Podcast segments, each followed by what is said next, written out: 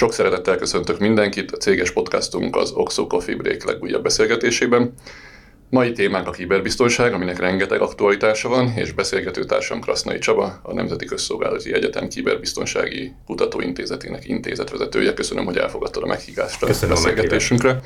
A sok aktualitás mellett a számomra legfontosabb aktualitás, hogy megjelent egy könyvet, egy ilyen tanulmánykötet lényegében kiberbiztonsági témában, ami nagyon sok szemszögből vizsgálja meg a kiberbiztonság kérdését, és hát ebből a sok szempontból az látszik, hogy ez, ez nagyon-nagyon átszövi az életünket. Miután én végigolvastam, az első kérdés, ami felmerült, hogy egyébként mennyire alszol nyugodtan éjszakánként. Hát ebben a szakmában megvan az a jó tulajdonsága az embereknek, hogy vagy paranoiásak lesznek, vagy pedig cinikusak. Hát én a cinikus változatot választottam, mert paranoiásnak lenni nem annyira nagyon jó.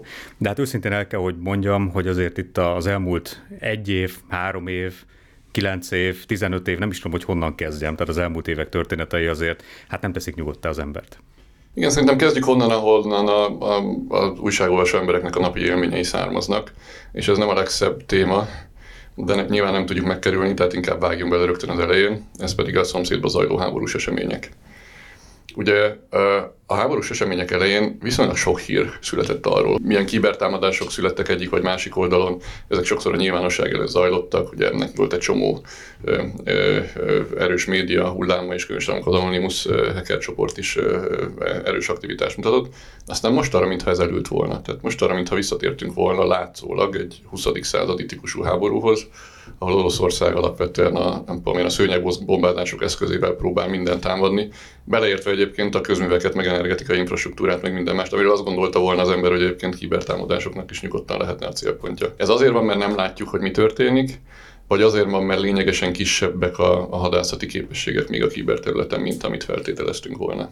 És, és egyrészt egy csomó minden van, amit nem látunk, másrészt pedig nagyon is látjuk, hogy mi történik a kibertérben. Ezt nevezik információs műveletnek. Azaz gyakorlatilag ez a háború szerintem Európában nagyon régóta eh, az első olyan háború, ami igazából érzelmeket, érzéseket vált ki azokból, akik egy picit is foglalkoznak vele, meg azokból is, akik nem foglalkoznak vele.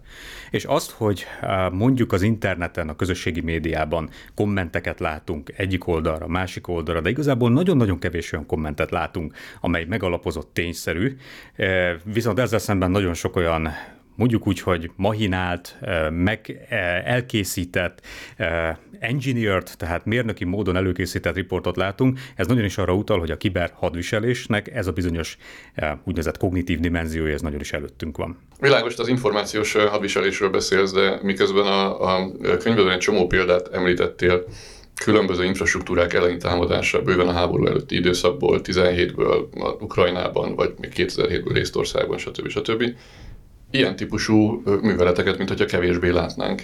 Ennek Ez, mi lett az oka? Ennek, ennek az az oka alapvetően, és akkor tulajdonképpen a könyvem megírása, ami voltak éppen az elmúlt bő tíz évnek a cikkeiből született egyfajta gyűjteménykötet aktualizálva, pontosan azért gondoltam, hogy egy kicsit le kéne vezetni, hogy miről is van szó. Ugye a könyv első fejezete az nagyjából arról szól, hogy hogyan is alakul az informatika mögött levő geopolitika, az alapanyagoknak a geopolitikája, és az egyik ok, ami miatt nem nagyon látunk sikeres orosz műveleteket a kibertérben, az egész egyszerűen arról szól, hogy Oroszországnak jelen pillanatban nincsenek olyan kibertéri képességei, infrastruktúrái, amin keresztül hatni tudna. A kiberhadviseléshez kettő dolog biztosan kell, ahhoz, hogy kiberfegyvert tudjunk bevetni. Az egyik az infrastruktúra maga, nevezük ezt felhőinformatikának, számítástechnikának, számítógépeknek, operációs rendszereknek, szoftvereknek, digitális szolgáltatásoknak, amin keresztül el lehet juttatni azt a kódot, ami utána hatni fog. És kell egy kód, kell egy olyan kártékony kód, vírus, ami utána pedig ki tudja fejteni a hatását azoknál a kritikus infrastruktúráknál, amelyeket meg akarnak támadni. Mi a probléma? A probléma az az, hogy egészen a háború kitörésének napjáig, és utána talán még egy-két hétig, ez az infrastruktúra szabadon hozzáférhető volt Oroszország részéről, viszont ahogy ezt egyébként nagyjából fél évvel a háború kitörése után a brit kiberhírszerzésnek a vezetője el is mondta, három olyan szereplő is azon dolgozott a ellen infrastruktúra, ami, amelyel szemben Oroszországnak nem volt képessége. Ez egyrészt Ukrajna volt, aki nagyon jó fölkészült ebből, másrészt a nyugati szövetségesek, az angol szövetségesek, akik nagyon-nagyon komoly támogatást adnak, harmadrészt pedig a technológiai cégek. Itt a Microsoft és a Google, illetve az Amazon definit módon eh, résztvevője ennek a konfliktusnak, és hát ahhoz, hogy eljutassak ezeket a célzott kódokat, ahhoz bizony hát valahogy át kell hágni azoknak a cégeknek a védelmét, akik ugye az infrastruktúrát e, e, nyilvánosság, illetve közzé teszik, illetve lehetővé teszik. A másik pedig a kód maga, a támadó fegyver, ami, ami haj, e, végre, a végrehajtásra kerül. Itt az a probléma, hogy ezeknél a speciális infrastruktúráknál nagyon hosszú előkészületek kellenek ahhoz, amíg megtaláljuk a hibákat, amiket utána ki lehet használni. Tehát ezek hosszú ideig tartó hírszerzési műveletek e, szoktak általában lenni, amik nagyon sokszor hát kudarcba fulladnak egyszerűen azért, mert, mert nem találják meg azt a hibát, vagy azt a hibát befoltozzák. Egy háborúban nincsen idő. Itt nagyon-nagyon gyorsan kellett lépni, és a kritikus infrastruktúrák támadása éppen ezért kudarcba fulladt. Világos, ez összességében beleillik abba a képbe, hogy a hagyományos hadászat tekintetében is mondjuk úgy, hogy a világ többet gondolt Oroszországról, mint amit végül is teljesíteni volt képes. Ezek szerint a kibertéren is ezt, ezt tapasztalhatjuk. Kik a meghatározó szereplők ehhez képest? Tehát hol vannak az igazi hatalmi központok? Az nagyon fontos, hogy kimondtad, hogy itt katonai képességekről van szó, és például Oroszország katonai kiberképességekkel nem rendelkezett. Nagyon jó titkosszolgálati képességekkel rendelkezett, de a titkosszolgálati műveletek és a katonai műveletek azok alapvetően elválnak egymástól. Ugye titkosszolgálat támogatja a hadsereget alapvetően a műveletek előkészítésében, végrehajtásában, de nem vesz részt katonai műveletekben. Oroszországban nem tudunk olyan katonai műveletről, amelyik doktrinálisan integrálva lett lett volna eh, azokhoz a, a haderőköz, amiket most látunk. Tehát nem is nagyon tudták volna, mivel megtámadni. Ez világos. Ehhez képest mondjuk az információs hadviselésben viszonylag intenzív hmm, aktivitása és tapasztalatai voltak. Mert az már Ehhez képest mégis úgy, úgy néz ki, mintha ezt is Ukrajna nyerné pillanatilag a világban ezt a fajta összecsapást. Így van, így van. És akkor itt jön, itt jön a hatalmi központok kérdése. Ha nagyon le akarnám egyszerűsíteni, mert mert ugye pontosan ennek a világnak az egyik, egyik eh, jó mutatója, hogy szeretünk leegyszerűsített válaszokat adni bonyolult kérdésekre. Azt lehet látni, hogy az informatikához, vagy általában a kibertérhez kapcsolódó tudás, ez leginkább az Egyesült Államokban eh, eh, összpontosul. Nyilván Kína az elmúlt 20 évben nagyon sokat tett azért, hogy kihívója lehessen ezenben a tekintetben az Egyesült Államoknak, de azok a meghatározó technológiák, elsősorban itt ugye a, a szoftverekre gondolok, a digitális szolgáltatásokra, felhőszolgáltatásokra gondolok, ezek gyakorlatilag a Kínán kívüli világban meghatározóak. Mennyire, mennyire igaz az az állítás, hogy bár tudom, hogy ezt feszegeted a tanulmánykötetben is, hogy ami hardware az Kína, és ami szoftver az pedig az Egyesült Államok, és hogy ezáltal Kína is mégis valamilyen módon teret nyerhet. Ez is egy leegyszerűsítés, hiszen hogyha megnézzük tulajdonképpen ugye a chip háborút, akkor azt lehet látni, hogy azok a hardverek, amik Kínában előállításra kerülnek, ezek nagyon sok esetben leginkább összeszerelésre eh, koncentrálódnak, hiszen az igazán magas eh, minőségű eh, chipgyártás ez leginkább Tajvan, Dél-Korea irányába van. Egyébként nagyon sokszor, nagyon sokszor amerikai tervezésű csipekről van szó. Kína ebben teljesen el van maradva, viszont az teljesen egyértelmű, hogy a gyártás, az összeszerelés, illetve a kevésbé a, a mély tudást tudást igénylő, mély tudást igénylő, nem annyira mély tudást igénylő csipgyártás eh, is megtalálható Kínában, és nem utolsó sorban ők összeállítottak egy saját teljes digitális ökoszisztémát, amivel kvázi képesek replikálni az Amerikával nem annyira nagyon barát országokban is azt a digitális ökoszisztémát, amit az Egyesült Államok képes. Ami nagyon meghatározza a két ország közötti különbséget, és ezt talán ebben a podcastban el lehet mondani, az a kapitalizmus maga. Tehát, hogy míg az Egyesült Államokban az a tudásipar, ami a Silicon Valley-ben előállt, az a fajta mentalitás, ami ott a Silicon Valley-ben megtalálható, az a fajta szabadság, kreativitás, ez még mindig jobb szabadabb, mint amit mondjuk Shenzhenben, amit mondjuk más kínai nagyvárosokban lehet megtalálni, és ebben az a fajta kulturális különbség, ami a két ország között megvan, egyelőre az Egyesült Államok felé billenti el a mérleget de ki tudja meddig. Hát ugye egy dolog, egy, egy földrajzi területen hangzott el ebbe a felsorolásba Európa. Ennyire láthatatlanok vagyunk, hogy ennyire nem, nem befolyásoló tényező Európa ebben a, ebben a világban? Az az érdekes helyzet állt elő, és ez is egy, egy számomra egy nagyon döbbenetes felfedezés volt, amikor egy kicsit utána mentem a könyvben a múltunknak, akkor hát még valahogy fiatal koromból, egyetemista koromból emlékeztem egy Bangeman nevű jelentésre, amit 1995-ben bocsájtottak ki egy Bangeman nevű európai parlamenti képviselő nevével fémjelezve, ami arról szól, hogy milyen irányba kell mennie Európának a digitális társadalmak fejlesztése, fejlesztésével kapcsolatban. És ez a Bangeman jelentés nagyjából nagyon lehetős egyszerűsítve arról szól, hogy a piac majd megoldja a piac megoldotta, mert eközben 1993-ban a Bill Clinton elnöksége alatt megjelenik egy olyan stratégia, ami definit módon arról szól, hogy az Egyesült Államok gazdasági fölényét, gazdasági lehetőségeit az interneten keresztül lehet és kell megvalósítani, illetve gyakorlatilag ugye az a fajta globális eh, előnyt, amit a Szovjetunió bukásával összeszedtek, ennek is az internet lehet az egyik terjesztő oldala. Tehát Európa elengedte ezt a területet, vagy 20 évre, eh, és viszonylag későn sikerült ráeszmélni arra, hogy ez bizony eh, célzott európai tőkebefektetések nélkül, célzott európai szabályozási tevékenységek nélkül ez a az el fog menni. És el is ment sok esetben, ugye én egy 2003-ban végzett villamosmérnök vagyok, akinek az évfolyam társainak jelentős része már nem, hogy Magyarországon nem él, de Európában sem, leginkább az Amerikai Egyesült Államokban találhatók meg. Mit jelent ez számunkra mindennapokban? Kicsit, kicsit vizsgáljuk meg azokat a területeket, hogy a kiberbiztonság az hol merül, hol merül fel egyáltalán kérdésként is. Kezdjük talán először a, a, a nagyobb működési egységeknél, tehát vállalatoknál, szol, közműszolgáltatóknál, stb. stb. Tehát, hogy miért kell problémának tekintenünk azt, hogyha Európa kiberbiztonságban nem rendelkezik önállósággal és kontrollal. Mit jelent ez mondjuk egy állam, egy, egy város működése során? Ez a függőség problémája, amit egyébként például a kőolajiparral kapcsolatban szépen lehetett látni az elmúlt évtizedekben. Ugye ma nincsen olyan iparág, amelyik ne épülne valamilyen módon a digitális technológiákra. Nagyon elcsépel, a negyedik ipari forradalom idejét éljük.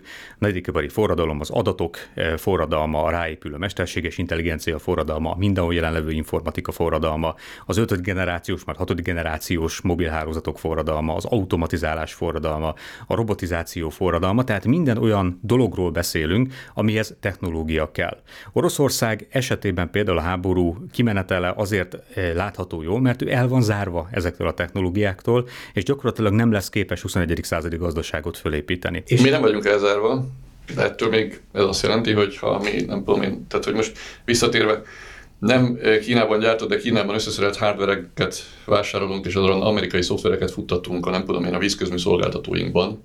Ez azt jelenti, hogy azt csinálnak velünk, amit akarnak? A függőségünk mindenképpen meg lesz. Ugye az 5G hálózat között körüli polémia mutatja nagyon jól, hogy mi is az alapvető probléma. Ugye a laikusoknak a 4G és az 5G közötti kommunikáció közötti különbség az nagyjából annyi, hogy gyorsabban fog jönni majd a Netflix vagy, vagy valami hasonló. De valójában az 5G, ez a gépek internete, a mindenhol jelenlő gépek internete. Úgy kell elképzelni, mint egy autópályát. Aki az 5G hálózat technológiáját képes szállítani és kontrollálni, az képes kontrollálni a 21. század következő évtizedeirenek eh, a digitális iparát is. Ez nem azt jelenti, hogy feltétlenül durva befolyásolásra kell gondolni, de eh, aki az 5G-t kontrollálja, az, annak egyrészt egy csomó információja lehet potenciálisan, hogy milyen dolgok is történnek ezeken, ezen a hálózaton.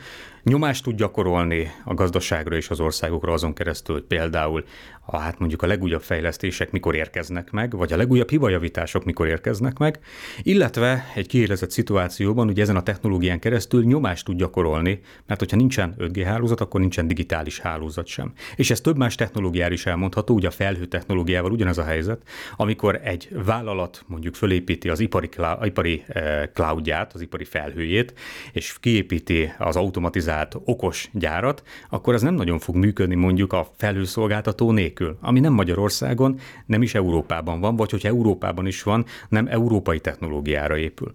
Az Európai Unió ugye ezt a függőséget ismerte föl, és ennek a csökkentése az egyik célja 2020-ban eh, hatalomra kerülő, illetve megválasztott Európai Bizottságnak.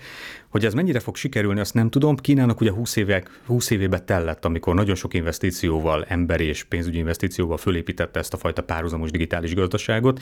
Európa, ha nem is nulláról indul, de legalább 10 éve maradásban biztos, hogy van a két hatalmi központ központhoz képest. Hova kéne irányítani a beruházásokat szerinted? Hát mindenképpen az emberbe kell. Nagyon egyszerű példát mondok újra, ha már a csipeket említettem. Jelen pillanatban, ezt nem én mondom, hanem olyan, aki járatosabb a csipgyártás kérdésében, jelen pillanatban Európában nem nagyon található olyan szakember, aki képes lenne mondjuk egy csipet megtervezni, már mint hogy egy CPU-t megtervezni, mert ez a tudás az Egyesült Államokban, illetve Ázsiában érhető el. Tehát ezeket a, a képzéseket mindenképpen újra kell építeni, és azt kell tudomásul venni, hogy az informatika és ezen belül is a kiberbiztonság egy olyan szakterület, ami, amivel nagyon sok dolgunk lesz még a következő évben. Covid alatt láttam egy kiváló plakátot Londonban, eh, Fatimáról, a balettáncosról szólt, akinek oda volt írva, hogy a következő munkaköre majd a kiberbiztonság lesz, és ezzel tele volt London eh, metrója gyakorlatilag plakátolva, mert hogy a brit kormány fölismerte azt, hogy szükség van olyan balettáncosokra, akik inkább mondjuk a kiberbiztonsággal foglalkoznak. És ezt kéne valahol felismerni Európában is, és nem csak a politikának, hanem leginkább az átlagembernek, aki pályát választ, aki a gyerekét valamilyen irányba eltolja, hogy a mérnöki, illetve a mérnöki dolgokhoz kapcsolódó egyéb területekre lehet majd utána építkezni. Utána pedig nyilvánvalóan kellenek azok a tőkebefektetések, amik az európai eh, eh, informatikai, információ eh, technológiai, információbiztonsági vállalkozások piacra jutását segítik. Nézzünk egy olyan példát, amivel esetleg nem kell rögtön eltemetnünk magunkat, hanem esetleg talán nem áll olyan rosszul Európa az autóiparban. Szerinted mennyire versenyképesek az Európában zajló fejlesztések, és mennyire vagyunk felkészülve azokra a kihívásokra, amik itt a nemzetközi porondon zajlanak, mert hogy az Európa autóipar azért mégiscsak egy létező valami, és mégiscsak próbálta követni azokat a fejlesztéseket, önvezető autózás, okos városhoz kapcsolódó fejlesztések minden más területen, ami amiben egyébként a világban verseny van. Hadd maradjak akkor a saját kaptafán, hogy az autóipar és a kiberbiztonság kérdésével kapcsolatban. E, azt lehet látni, hogy az európai autógyártók, itt Magyarországon is egyébként, igen komoly tudásbázist építettek föl már, már évekkel ezelőtt, tehát már legalább öt éve látom ennek a jeleit, arra, hogy az önvezető autók, illetve az önvezető autók körül levő ökoszisztéma kiberbiztonságos is lehessen. Csak hogy eközben ugye a kínai, illetve az amerikai gyártók, ahol ezek nem szempontok, mert hogy előbb az innováció, majd utána megoldjuk a problémákat című mentalitás megy. Eközben információ technológiai értelemben sok esetben megelőzik az európai autógyártókat. A kérdés az az, hogy és ez talán a legfontosabb kérdés, hogy a társadalomnak a biztonság igénye hogyan fog alakulni, például a személygépjárművek kapcsán. Lehetett autót kiadni nagyon sokáig biztonsági öv nélkül is, mert hát legfeljebb meghaltak néhányan, sokan, de de ettől még jó volt, működött a dolog, majd elkezdődött az a szabályozás, hogy nem kéne ennyi embernek meghalni. Ugyanez lesz majd az informatika, informatizált autóipar tekintetében is. Ráengedünk az utakra olyan e, autókat, amelyek ugye nem európai autókról beszélek, mert ez komolyan van véve, nem európai e, autók rákerülnek az utakra, amelyekben hát időnként mondjuk megszűnik a hálózati kapcsolat, e, időnként mondjuk nem feltétlenül a szoftvert írnak be, amit nem lehet meghekkelni, időnként lesznek majd zsarlóvírus támadások, ami miatt mondjuk egy város nem fog elindulni, mert az autó ki, műszerfala kiírja azt, hogy csak három bitcoin lefizetése után vagyok hajlandó tovább menni. E, de speciál az autóiparban nem érződik ez a fajta kiberbiztonsági területen, ez a fajta lemaradás. Uh-huh. Amiket most példákat mondtál, azok mennyire filmbe élő ilyen paranoid drázármak, vagy mennyire lehet rá példákat találni? Hát amikor az ember már látott távirányítású autót, amit nem távirányításúra terveztek, mert hogy hát lehetett vele kommunikálni, és ezt a kommunikációt fel lehetett törni, vagy olyan hírekről hall, hogy mondjuk egy autónak a firmware azt hát úgy frissítette egy kutató, hogy kriptográfiailag megfelelően védett volt, tehát hogy mindenre adott, csak hát éppen a kódfejlesztője úgy gondolta, hogy ha az internetről leszed egy kódrészletet, és az copy paste beírja az autó firmware akkor abban nem lesz semmi probléma, csak hogy hát ott volt a dekódoláshoz és a frissítéshez szükséges kód másik fele is az interneten. Tehát, hogy amíg szoftveresek írják ezeket a kódokat, akkor addig pontosan ugyanazok a hibák el lesznek majd követve, mint ami általában a szoftverben e, megtalálható. Úgyhogy ezzel most nem nyugtattál meg. Nem. Tudsz valamiért mondani, hogy meg is tudsz nyugtatni, hogy ha kiadjuk a kezünkből a vezetést, akkor e, a biztonság nem fog radikálisan csökkenni. Nem azért, mert a bizonyos képességű számítógépes kapacitás az ne tudna legalább úgy vezetni, mint az ember, hanem majd az ember nem fog azzal szórakozni, hogy ezt kívülről feltörve olyan dolgokat okoz, amit esetleg nem is gondolt volna senki. Félretés ne essék, én ugye temetni jöttem ide nem dicsérni, mert ugye az én munkám az alapvetően az, hogy, az, hogy temetek ilyenkor. Tehát a megfelelő veszélyérzetet próbálod kiépíteni az emberekben. Igen, igen, igen, igen. Tehát az, az, az autóipar, vagy általában az informatikában egy csomó problémát megoldunk. Maga például az önvezető autók segítségével a közlekedésbiztonság lényegesen jobb lesz, mint hogyha egyébként tehát emberekre bíznánk az autóvezetést. Ez nem azt jelenti, hogy nem lesznek problémák, de számosságában sokkal kevesebb probléma várható, mint hogyha ezt az emberre bíznák. A probléma az ott van, hogy viszont mikor rátesszük az informatikára, a gépre, a szoftverre az összes döntésünket, akkor olyan fajta függőséget, megint csak ezt a szót tudom hozni, függőséget alakítunk ki, amikor föl kell tenni a magamfajtának azt a kérdést, hogy jó van, de mi van, ha? Nem azért nem történt még, még eddig a nagy digitális kataklizma, amiben minden gazdaság belepusztult, mert ne lehetett volna ezt megtenni, hanem azért nem történt meg, mert az államok nagyjából úgy kezelik ezt a, ezt a helyzetet, mint a nukleáris fenyegetést. Fenyegetőzünk, fenyegetőzünk, fenyegetőzünk, de igazából nem akarjuk kipróbálni, hogy mi történik, amikor szabadjára engedjük a kódokat. És ezért egy nagyon veszélyes helyzet az, ami most kialakult Oroszország, Ukrajna, Kína és az Egyesült Államok között, mert hogy egyébként ebben a játékban megjelenik a nukleáris fenyegetéshez hasonló kölcsönös fenyegetés, amit viszont nagyon jól lenne elkerülni. Eseti példa sem volt arra, hogy mondjuk, nem tudom én, iráni atomprogram kapcsán vetettek be kiber fegyvereket, vagy ilyen, ilyen típusú technológiákat? Hála jó Istennek ezek célzott eh, támadások voltak, de mondok egy olyan példát, amikor lehet látni, hogy mi történik akkor, amikor egy kiberfegyver elszabadul. Uh-huh. Ez volt 2017 a WannaCry és a NotPetya fertőzés, uh-huh. ami úgy indult, hogy az NSA, az amerikai eh, titkosszolgálat kifejlesztett egy olyan célzott megfigyelő kódot, ami a Microsoft Windows egy nagyon régóta meglevő sebezhetőségére épült. Egy művelet során valahogy valamilyen módon véletlenül ez a kód kiszivárgott, nyilvánosságra került, és kikerült az internetre. A Microsoft ekkor kiadott egy frissítést, amit akár fel is lehetett volna tenni minden Windows-os számítógépre. Márciusban e, derült ki, áprilisban kikerült hozzá a frissítés, de miután ugye hát el volt hallgatva, hogy honnan is jött ez a bizonyos kód, nem kapott akkor a hírverést, a legtöbb helyen egyszerűen nem tették föl, mert nem tudták fölmérni, hogy mi okoz nagyobb problémát, hogyha benn van az a sebezhetőség, vagy hogyha megjavítják. Tehát olyan mélyen volt az oprendszerben. Majd jött május, e, és jött egy pénteki nap, reggel 7 órakor Ázsia Ázsiában megjelent egy olyan zsaroló vírus, ami futótűszerűen terjedt végig az interneten, délután egy órakor ugye a brit kormány vészhelyzeti bizottsága már összeült, valahogy meg kellett oldani, hogy a brit egészségügy működőképes legyen, mert azok a számítógépek is el lettek titkosítva, és a zsarolóvírust, hát ugye kérte volna a pénzt. Egy nappal később ezt megállították. A WannaCry-ról beszélek, így van. Egy nappal később ezt megállították, volt benne egy olyan szoftver, szoftveres hiba, amit utána földerítettek, viszont jól mutatta, hogy egy ilyen kiberfegyverként elinduló, bocsánat, kémszoftverként elinduló valamiből hogyan lesz utána egy közönséges kiberbűnözői e, csoport egyébként észak mögötte. Majd eltelt egy hónap, és ugyanerre a kódra, ugyanerre a hibára fölépítve megjelent egy notpetyának nevezett e, kiberfegyver, ami kimondottan Ukrajna Ukrajnát támadta, és senki mást, illetve hát aki még összeköttetésben mellett Ukrajnába járulékos kárként. Tehát itt nagyon szépen mutatja meg magát az, hogy hogyan tudunk, hogyan jön össze ez a három terület, a hírszerzés, a kiberbűnözés, illetve a kiberhadviselés egymással, és hát nem tudjuk még, hogy milyen hibák lehetnek még ezekbe a szoftverekbe, hiszen hát a Microsoft Windowsban ez konkrétan egy 90-es évek közepe óta benne levő hiba volt, amit 2017-ig konkrétan a gyártó sem fedezett föl. Nem, nyilván értem, amit mondasz, mert valóban ez a, ez a 2017-es ukrán eset azt mutatta, hogy célzott támadás próbált lenni, de azért volt annak nyoma Amerikában, meg Dániában, meg mindenhol máshol is, tehát hogy amikor elszabadul egy ilyen kód, akkor ki tudja, hogy ez meddig jut el.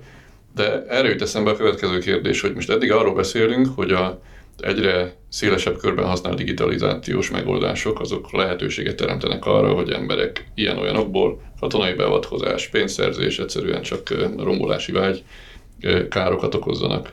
De van-e olyan, hogy maga a a mesterséges intelligencia számítógép jelent ilyen szempontból kockázatot, tehát hogy ő tesz olyan lépéseket, ami egyébként ilyen szempontból kiberveszélyt jelent számunkra. Mennyire, most nem akarok nagyon a, a science fiction irányába elmenni, hogy mikor, mikor kell arra számítanunk, amikor majd öntudatra ébred a mesterséges intelligencia és átveszi a hatalmat, bár erről is tudnánk órákat beszélni valószínűleg, de hogy kiberbiztonsági szempontból ez mennyire kritikus kérdés. A mesterséges intelligenciával kapcsolatban a legnagyobb veszélyt abban látjuk, hogy tömegesen elérhetővé vált.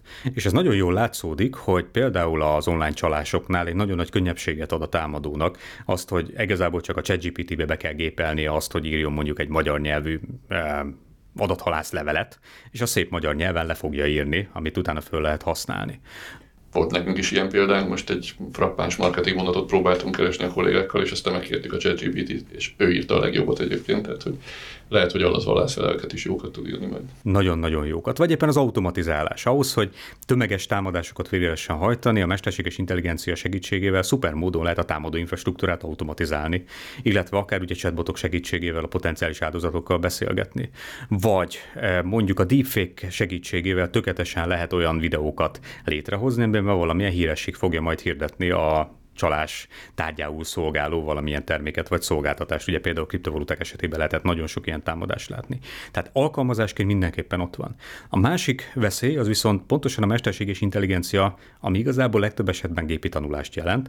A gépi tanulás mögött levő adatbázisnak a mérgezését jelenti, ami azt jelenti, hogy támadóként ugye például a védelemhez használt mesterséges intelligencia tudásbázisát rontom el, hogy mindent észrevegyen, kivéve azt, amit én csinálok. Sőt, ugye miután adatokról van szó, az a mesterséges intelligencia e, alapadatbázisának az ellopása is kiberfenyegetésként jelentkezik. Tehát egyelőre nem a Skynet-től félünk, hanem sokkal inkább azzal félünk, hogy, hogy mit fog jelenteni ez a sok adat, amiből a mesterséges intelligencia működik. Tehát a valós morális kockázat még mindig az ember jelenti, csak egyre könnyebben használható eszközök állnak a rendelkezésére.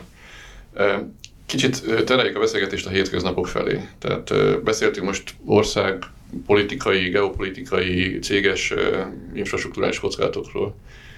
De mi az, amit, ha valaki egyébként valójában nyugodtan akar aludni, tehát nem azon, nem azon akar idegeskedni, hogy mi minden, amit nem tud, mi az, amire a napi élet során érdemes odafigyelni, azon kívül, hogyha kapok egy levelet, hogy nem tudom én, nem te vagy ezen a videón, akkor nem nyitom meg, meg ha jön egy SMS, hogy ö, ismeretlen linket nyissak meg, mert ott érkezett csomagom, azt nem nyitom meg, de hát ráadásul láthatóan mindenki már naponta szembesül ilyenekkel, tehát mi az, amire fel kell készülni, mi az a tudatossági szint, amivel ilyen körülmények között egyébként biztonsággal lehet labírozni. Hát, hogy a székely kollégáim szokták mondani, nem a medvénél kell gyorsabbnak lenni, hanem a másik embernél, aki a medve elől fut, hogyha túl akarunk élni. És ez a kiberbiztonságban és a személyes kiberbiztonságban is alapvetően így van. Tehát ugye vagyunk 5 milliárdon, több mint 5 milliárdon az interneten. A, a, a támadások, visszaélések túlnyomó többsége alapvetően azokat célozza meg, akik semmilyen módon nincsenek tisztában azzal, hogy mi történik a háttérben, milyen veszélyek vannak. Hogyha náluk csak egy picit tudatosabbak vagyunk, akkor már egészen jól el lehet kerülni a dolgokat. Ilyen nagyon egyszerű dolgokra kell gondolni. Említetted ugye az adathalászleveleket. Megnézem mondjuk a feladó e-mail címét, és hogyha mondjuk nem a, én most éppen ezt kaptam kettőt is, hogyha nem a Magyar Posta vagy a posta.hu eh, e-mail címmel érkezik mondjuk a Magyar Postától levél, akkor elkezdek gyanakodni. Oda viszem az egeret mondjuk egy linkre, ami a levélben van. Hogyha az a nem a posta.hu doménre megy, hanem valami Krixkraszra megy, akkor nem nyitok meg. Nem nyitom meg. Hogyha olyan csatolmány érkezik egy e-mailben, amit egyébként nem várok, nem nyitom meg. Eh, egyébként meg időnként frissítek egyet a szoftveremen, hozzátéve, hogy ez mondjuk az okos robot porszívótól kezdve a mosogatógépen át mindenre érvényes. E, időnként e, mondjuk e, megpróbálom, a, ahol lehetőség van erre a jelszavaimat, legalább minden szolgáltatásnál különbözőre beállítani, vagy beállítani egy két lépcsős hitelesítést, legalább a kulcsfontosságú dolgokon. Az ezeket is még soroltam, ezek az általános kiberhigiéniai útmutatókat, hogyha betartom, akkor kicsi a valószínűség, hogy velem baj lenne. De a legfontosabb az egészséges paranoia. Tehát, hogy ami túlságosan szép, az valószínűleg nem igaz. Ugye most a lényegében az adatlopásokról, a legváltozóbb célú adatlopás megoldásokról beszéltünk. De ugye ami még közkeletű téma, amikor nem direkt módon vagyok kitéve csalásnak, hanem egyszerűen az, a rólam elérhető, vagy a környezetemről elérhető adatmennyiséget oly módon tudja valaki, valaki felhasználni, hogy akár lényegében egyszerű marketing eszközökkel, vagy, vagy, vagy, vagy, vagy befolyásolási eszközökkel vesznek rá olyan magatartásra, amit nem is feltétlenül érzek károsnak, csak éppen elköltöm a fizetésem jelentős részét. Most egy nagyon egyszerűsített példát mondtam, de hogy azért mégis csak ebbe, a, ebbe, a, ebbe az irányba haladunk, vagy ebbe a világba haladunk, ahol a, az adat ö, ö, vagyon az hihetetlen eszköztárat ad annak a kezébe, akinek a kezébe van.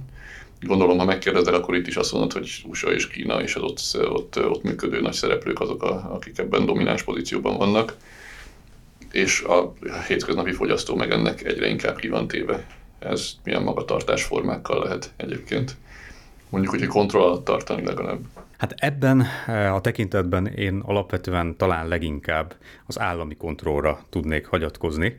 Eh, az Európai Unióban ugye a GDPR-ral kezdve, hogy az adatvédelmet eh, szabályozó európai rendelettől kezdve azért próbálnak valamit kezdeni azzal a helyzettel, hogy az adatokkal ne éljünk feltétlenül vissza. És jelen pillanatban is azért számos olyan szabályozási kérdés merül fel, ami valamilyen kontroll tudna szabni. Ugye például a Digital Services Act, a digitális szolgáltatásokra szolgáló jogszabálytervezet az, amire el, kapcsolatban elég nagy várakozásaim vannak. Mert mi emberek tulajdonképpen mondhatnám azt, hogy persze ne posztoljunk a Facebookon, ne nézzük a TikTokot, ne menjünk be a nem tudom én a Google keresőkbe, mert akkor milyen profil lesz rólunk, de valójában ez kényelmessé teszi az életünket.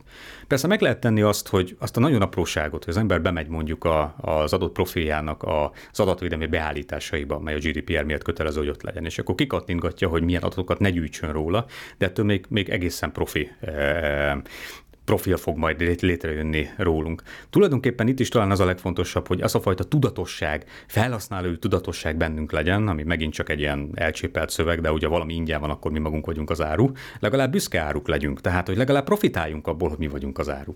Az egyetértek, hogy a teljes izoláció az valószínűleg egyszerűen kivitelezhetetlen. Megértelmetlen is, mert nem csak védelmet szerez magának az ember, hanem elzárja magát számos lehetőségtől, tehát valószínűleg a tudatosság az igazi út, de hogy egy még személyesebb kérdést tegyek fel, gyerekeket te milyen szolgáltatásokhoz engedsz közel? Milyen korban egyébként? Uh-huh. nagyon kíváncsi vagyok. Én a digitális szülőségnek alapvetően egy, egy nagyon hangos nagykövete próbálok lenni ami azt jelenti, hogy gyakorlatilag mielőtt gyerekeim lettek volna, már, már akkor nagyon sokat jártam ki iskolákba, szülőértekezletekre, segíteni egy picit az érdeklődőket, hogy hogy is kell a gyerekek digitális nevelésével foglalkozni. Aztán hát most már 12 évvel ezelőtt én is beleestem abba a helyzetbe, hogy szülő lettem, és ezzel valamit választ kellett adni, és persze, amikor a gyerekek picik voltak, akkor én is elkövettem azt a hibát, hogy hát a YouTube majd elaltatja a gyereket, és persze, hogy elaltatta rá is, rá is függött, és ott volt egy, egy nagyon komoly meglátás, hogy tulajdonképpen a digitális nevelés nevelés az az elejétől kezdve ott kell, hogy legyen. Együtt kell csinálni.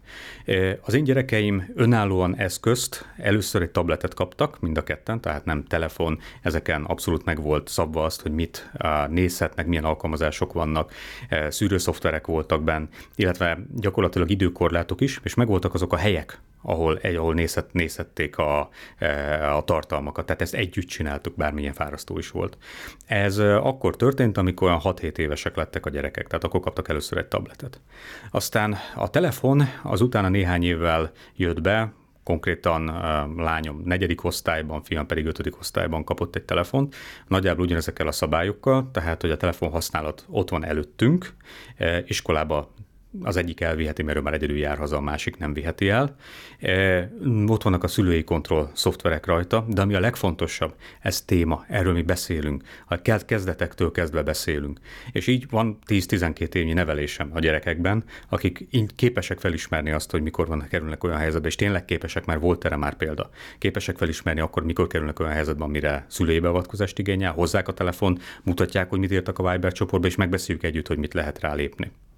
Örülök, hogy ebben nagyon hasonlók a tapasztalataink. Én is azt gondolom, hogy nyilván a teljesen, teljes szabadság sem kezelhető, de a teljes szeparáció sem, hiszen akkor pont azt nem tanulják meg, amit aztán a barátaiktól fognak megtanulni, és nem a szülőktől.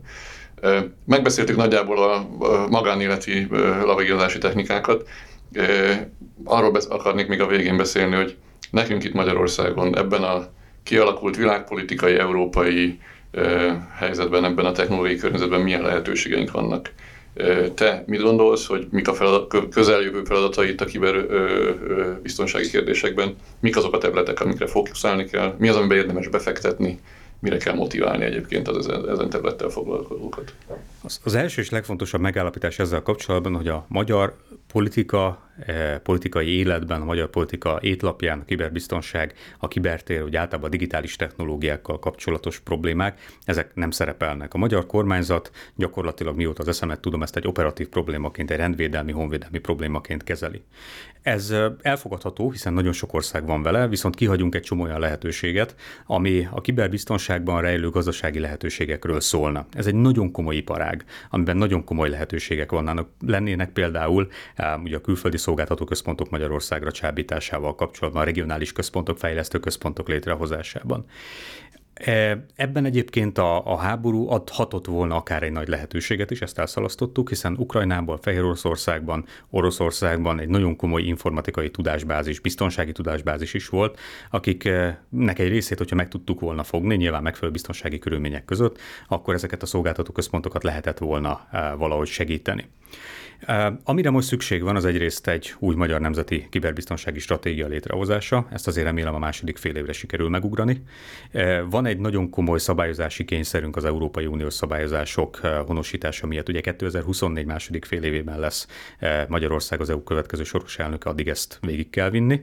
Tehát egy nagyon komoly szabályozási tevékenység lesz, és itt most az a a jogszabályalkotók felelőssége és a mögöttük álló szakértők felelőssége, hogy időtálló szabályozást hozzanak létre, ami nem csak az operatív feladatokra, hanem a gazdasági lehetőségekre is megy. A védelmi eh, iparba való eh, mozgolódás is figyelemre méltó. Mm, időnként hiszek benne, időnként nem hiszek benne.